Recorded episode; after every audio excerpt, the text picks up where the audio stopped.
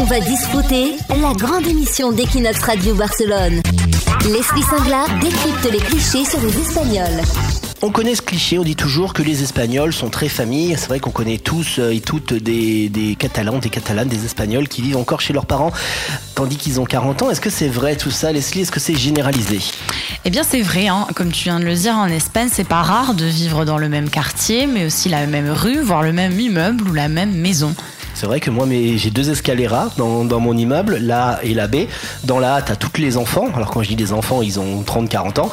Et dans l'escalera B, ils vont voir leurs parents qui ont 60, 70 ans. En fait, ils se sont tous achetés des appartements dans le même immeuble. Et eh ben voilà. Et puis il y a aussi le phénomène des tanguis qui est très fort en Espagne. Donc en moyenne, les Espagnols quittent le foyer familial à 29 ans, alors que la moyenne est de 26 ans dans l'Union européenne.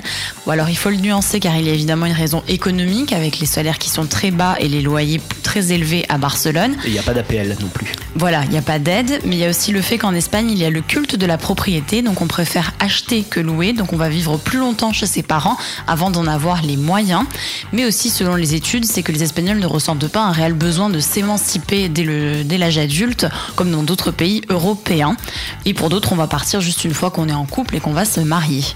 On est aussi très famille en Espagne pour porter le nom de famille du père et de la mère. Mhm. Les prénoms se donnent aussi de génération en génération. Il faut compter le nombre de Jordi dans une famille ou ah de Maria. C'est insupportable parce que des fois, tu sais pas de qui tu parles. Tout à fait. Et on se retrouve aussi pour beaucoup d'événements, hein, anniversaires, fêtes, jours fériés, les dimanches en famille. Donc ce n'est pas un secret. En Espagne, on est relativement proche de sa, de sa famille. Et c'est vrai que quand tu vas au restaurant, tu pries pour ne pas qu'il y ait un groupe d'Espagnols qui arrivent, qui viennent faire leur joyeux anniversaire et se mettre à chanter parce que généralement, ils sont 60 hein, dans le restaurant.